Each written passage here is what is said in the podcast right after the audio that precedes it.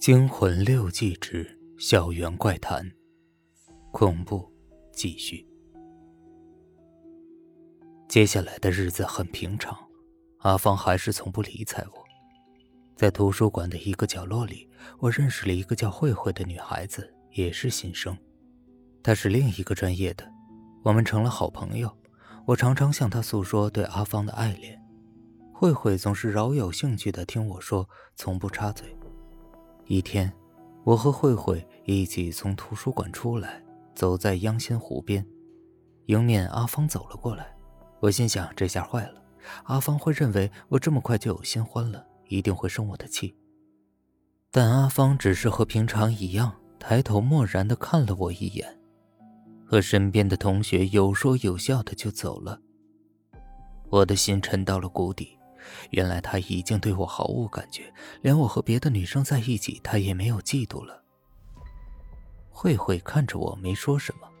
第二天，天东急忙来找我，他告诉我阿芳从楼梯上滚了下来。我跑过去一看，一堆人围着昏倒在地上的阿芳，可却没有人帮忙。我抱起阿芳向门口冲去，她的头流了好多的血。这时，救护车也到了。在医院里，医生说阿芳要输血，我毫不犹豫地挽起了袖子，看着我的血一点一点地流到阿芳身体里，我也在疲惫中睡着了。醒来时，慧慧正坐在我身边看着什么。阿芳呢？医生说她没事了，只是会昏迷一段时间，他们已经通知了她的父母，不用担心了。慧慧突然凑过来，那眼神中不知名的光竟有些熟悉。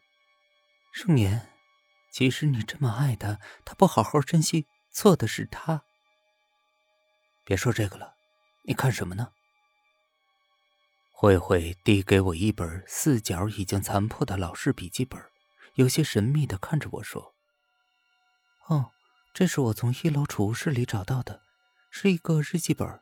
反正你没事儿。”你先看吧，放心，既然扔掉了，就是不要了，看了也没事儿。我一页一页的翻着，内容无外乎是一些小女孩的心事，怎样遇到一个人，又怎样爱上了他。然后，突然我看到一页的页角上写着几个小字，仔细一看：“我爱你，涛，我愿意一生一世与你永不分离。”倩蓉，我的背后一阵发麻，这怎么这么熟啊？这就是梦中那个写字的女孩所写的呀？难道她就是倩蓉？还有梦中的那个男人和女人的争吵，到底是怎么回事呢？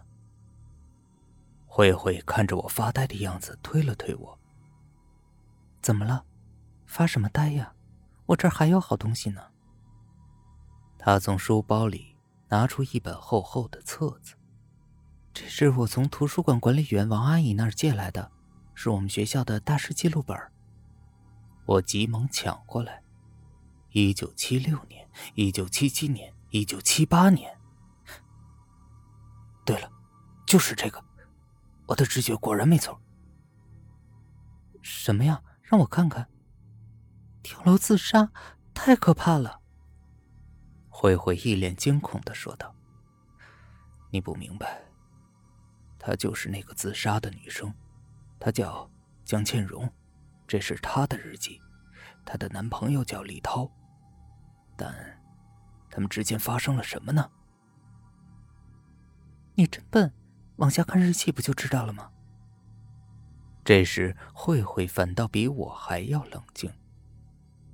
我继续翻看日记。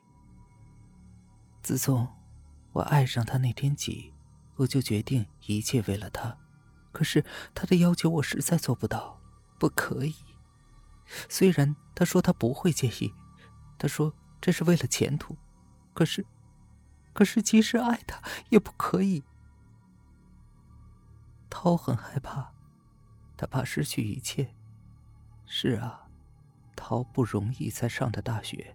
如果失去他会非常痛苦的，可是我真的做不到。没想到，没想到他竟然……他说他不得不这样做，说什么牺牲，说他爱我，真的吗？